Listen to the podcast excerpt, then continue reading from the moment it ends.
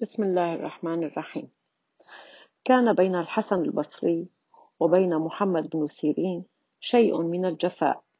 وكان إذا ذكر ابن سيرين عند الحسن يقول دعونا من ذكر الحاكة وقصده أن أغلب أهل ابن سيرين يعملون في الحياكة.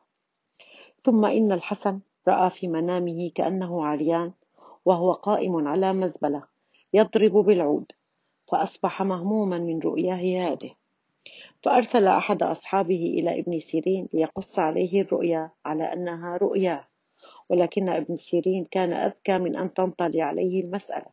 فقال لمن جاءه قل لصاحب الرؤيا لا تسأل عنها ابن الحاكة ولما وصل الخبر إلى الحسن مضى إلى ابن سيرين في مجلسه. فلما رآه ابن سيرين قام إليه فتعانقا ثم جلسا فتعاتبا ثم قال له الحسن حدثني عن الرؤيا فقد شغلت قلبي.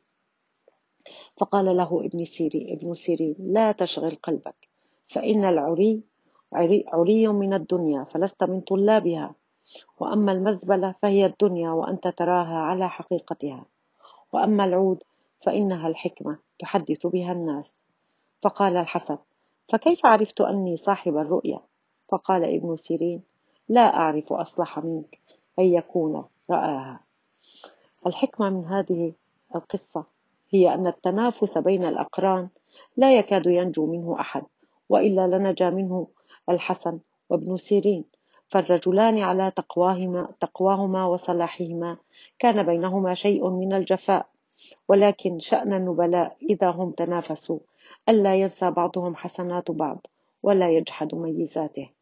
وما وما أرسل الحسن رسولا إلى ابن سيرين لتعبير رؤياه إلا لأنه يعرف علمه وبراعته في هذا المجال.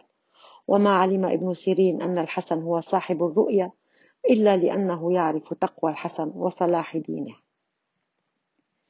فإياك إن حصل التنافس أن تقتدي بإبليس يوم قال أنا خير منه بل اقتدي بموسى عليه السلام يوم قال وأخي هارون هو أفصح مني لسانا.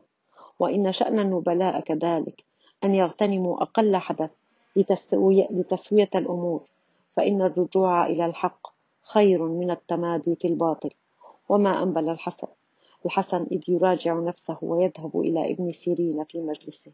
وما أنبل ابن سيرين إذ يقول إلى الحسن يقوم إلى الحسن فيعانقه.